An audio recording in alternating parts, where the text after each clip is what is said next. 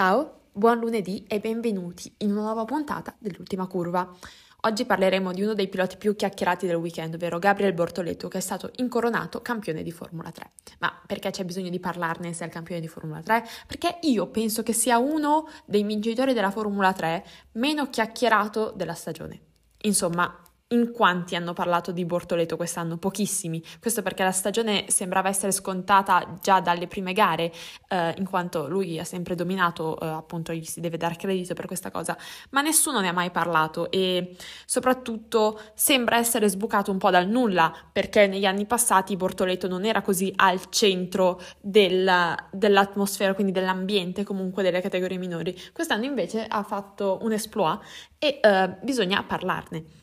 Benvenuti quindi nel viaggio nel tempo in cui andremo a riprendere anno per anno la carriera di Bortoleto fino ad arrivare in Formula 3 e parlare anche del suo futuro. Bortoleto è un classe 2004, dunque compierà 19 anni proprio quest'anno, il suo compleanno è a ottobre, ma insomma questo è l'anno ed è brasiliano. Eh, nota positiva, eh, dato che eh, dopo alcuni anni difficili per i talenti brasiliani sembrano trovare i propri spazi con Drugovic che ha vinto lo scorso anno la Formula 2 e Bortoleto quest'anno che appunto ha appena vinto la Formula 3. Bortoleto appartiene alla generazione di Mini e Beganovic, eh, il primo italiano e il secondo svedese, e quindi sono cresciuti insieme, tanto che hanno preso lo stesso identico percorso. Dunque, se il percorso di Bortoleto vi sembra simile a quello dei due appena nominati, è perché appunto è proprio lo stesso, anche se ovviamente con risultati diversi. Bortoleto uh, debutta con le monoposto sulla Formula 4 italiana nel 2020. Ne abbiamo già parlato in precedenza, Formula 4 italiana che tra tutte le Formula 4 nazionali è forse la più importante e la più competitiva. Una volta c'era anche l'ADAC, quindi uh, quella tedesca, ma da quando è stata chiusa, senza dubbio quella italiana ha assunto um, massimo valore. E è proprio in quell'anno, uh, nel 2020, anno del Covid, come purtroppo sappiamo, che ecco che Bortoleto arriva nelle monoposto e conclude il campionato di Formula 4 in quinta posizione. Eh, non eh, una posizione fantastica ovviamente, ma abbastanza in Formula 4 per riuscire a fare il salto in Formula Regional. Tra l'altro questo è un periodo di cambio generazionale, si erano eh, aperti tanti... Ehm, posti comunque si erano liberati tanti sedili in Formula Regional, quindi sono in numerosi a fare il salto in Formula eh, Regional, appunto um, che adesso si chiama Freca, prima si chiamava Frec, chiamatela come volete, quella lì. Il primo anno di Bortoleto in Formula Regional è da dimenticare ehm, perché conclude in quindicesima posizione con un solo podio che, se mi ricordo bene, su questo non ci metterei la mano sul fuoco, Uh, ha conquistato nelle ultime battute di campionato quando la stagione era quasi finita, ma appunto non ne sono sicurissima, insomma se la memoria non mi inganna dovrebbe essere così.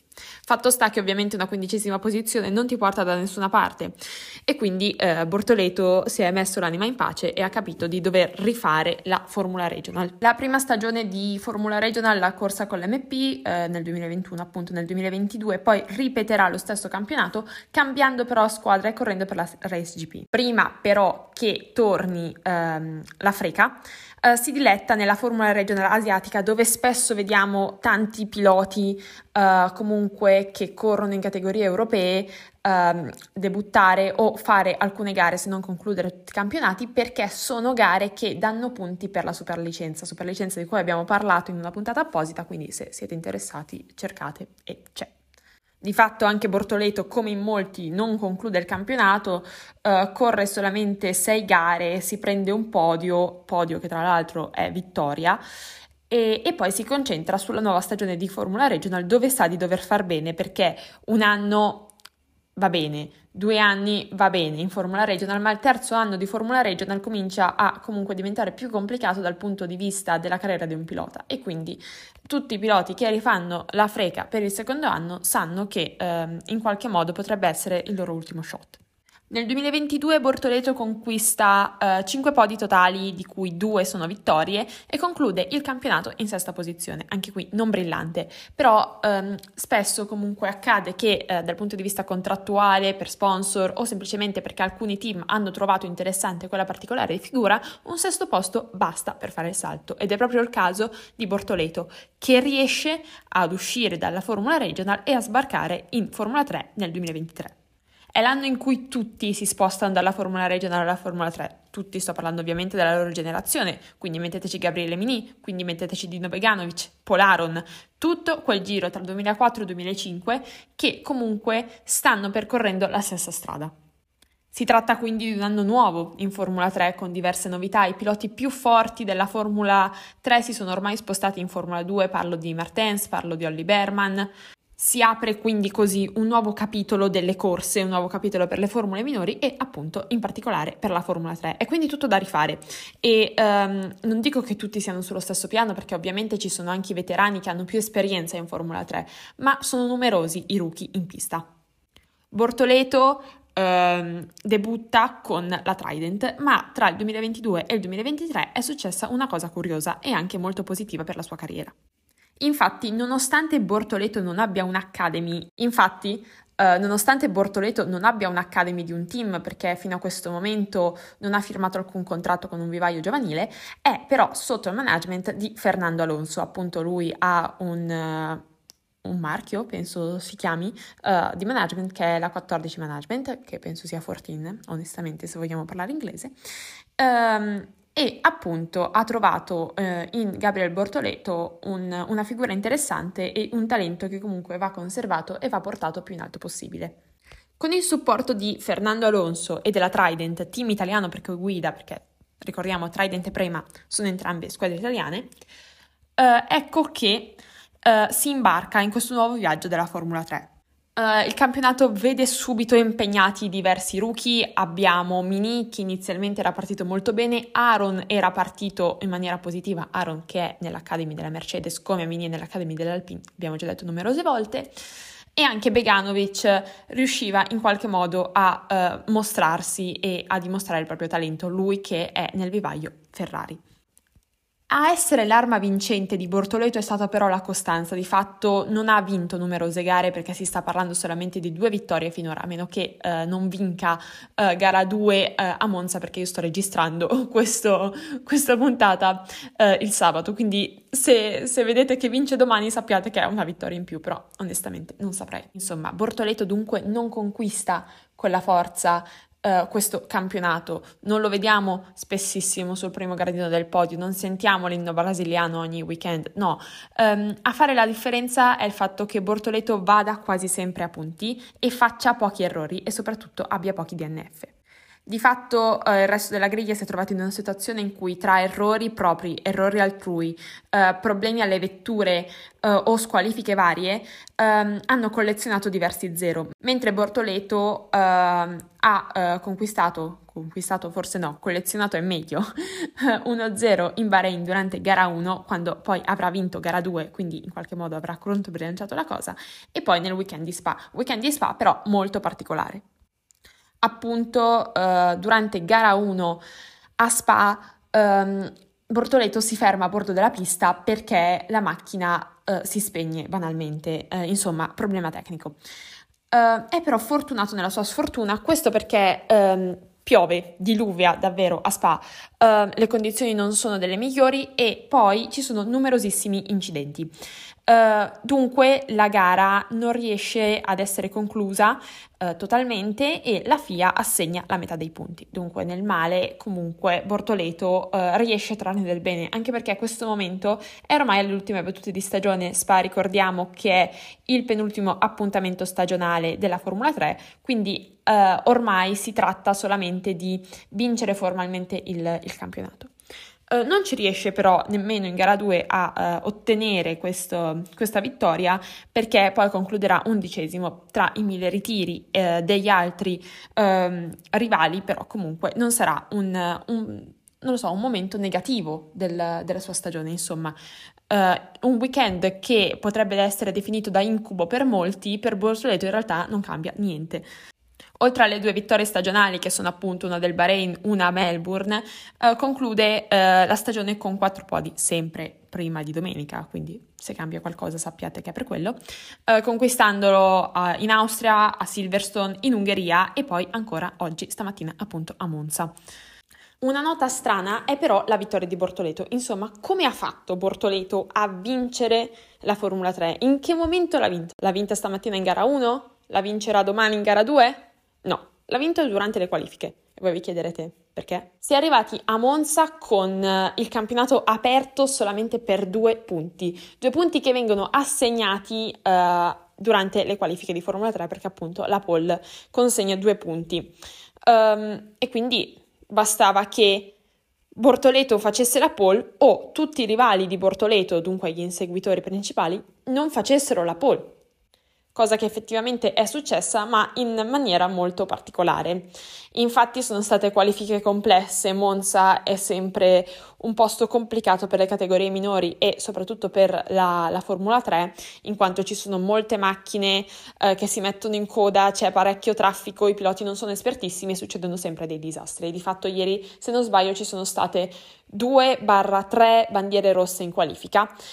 Uh, ce ne sono state talmente tante che era finito il tempo per la Formula 3. Uh, eh, di fatto, questa è la cosa negativa delle formule minori, ovvero tutto si basa sulla Formula 1. Dunque, se sfori di un quarto d'ora, ti chiudono la sessione, non puoi più continuare a, a correre, a girare, a fare quello che stai facendo perché tutto è perfettamente calcolato in modo che la Formula 1 parta in orario e poi, vabbè, ovviamente la Formula 1 può finire anche due ore di ritardo perché può, le formule minori non possono.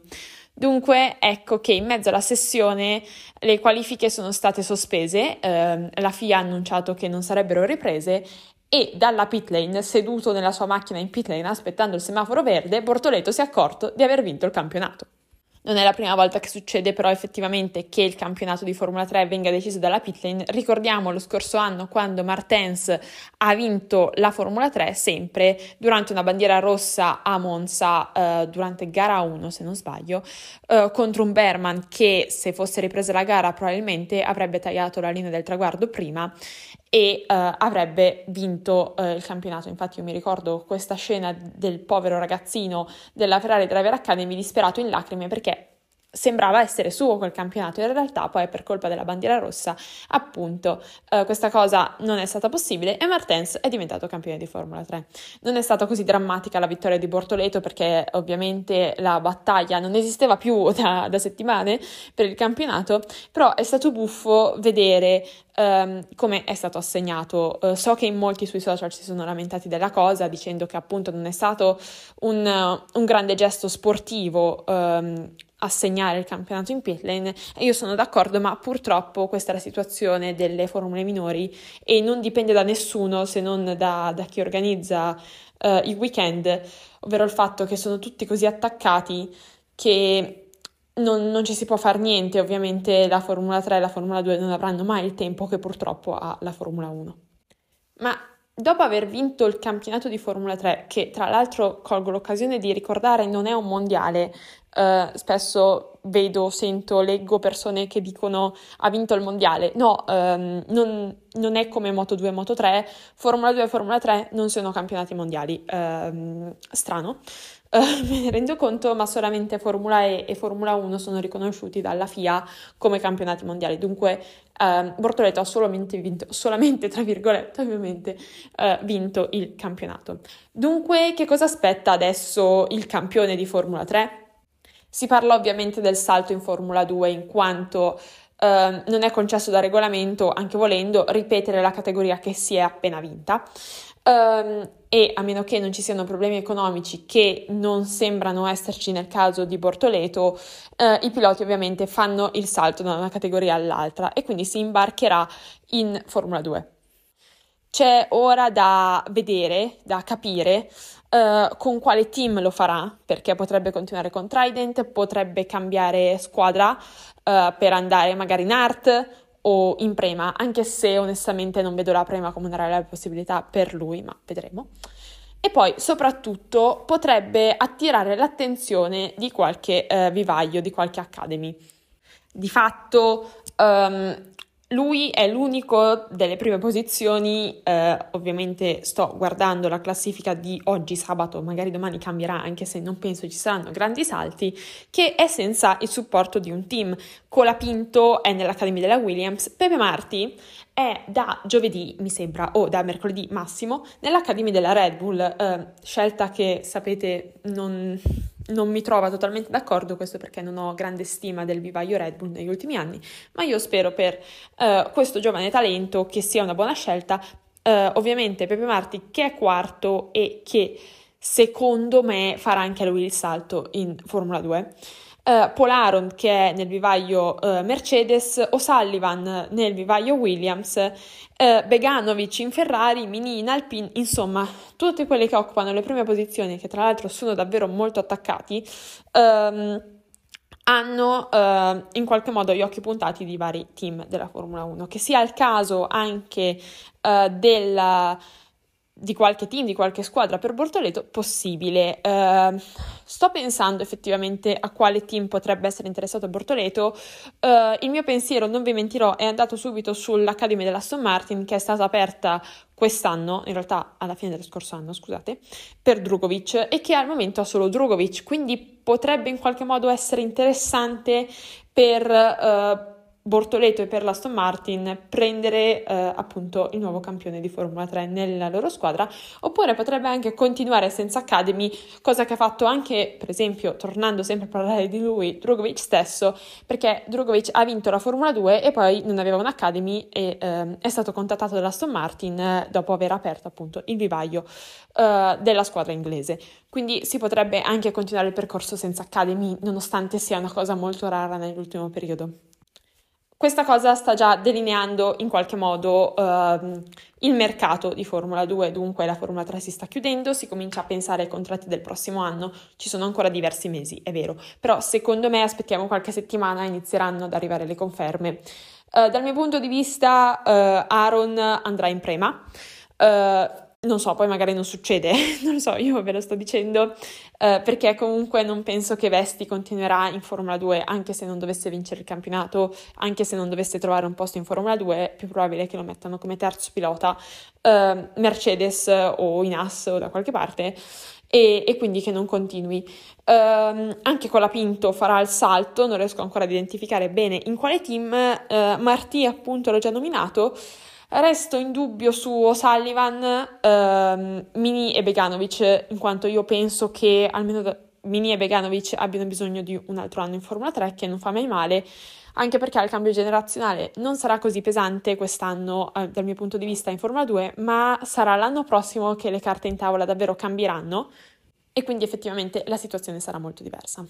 Uh, concludo uh, parlando di come secondo me sarà la Formula 2 l'anno prossimo, ovvero un, una grandissima possibilità per il Bortoleto di quest'anno, che di fatto è stato l'underdog, perché come abbiamo visto non ha mai brillato nelle categorie minori precedenti alla Formula 3. È stata una grande sorpresa anche per me eh, vedere Bortoleto così convinto, così sicuro e ottenere delle posizioni così buone. Eh, quindi io sono molto contenta di questa cosa perché davvero non me l'aspettavo, è stata una piacevole sorpresa ma l'anno prossimo potrebbe effettivamente avere il coltello dalla parte del manico eh, perché si sta parlando della macchina nuova. Non so se voi avete visto su Twitter, sul sito della Formula 2, su Instagram, su YouTube, da qualche parte o in circuito stesso se siete a Monza questo weekend. Um, c'è la nuova vettura di Formula 2 che è appena stata presentata dopo anni che tutti aspettavano questo momento, ovvero che si cambiasse la vettura di Formula 2 perché è la stessa per tutta la griglia, ricordiamo.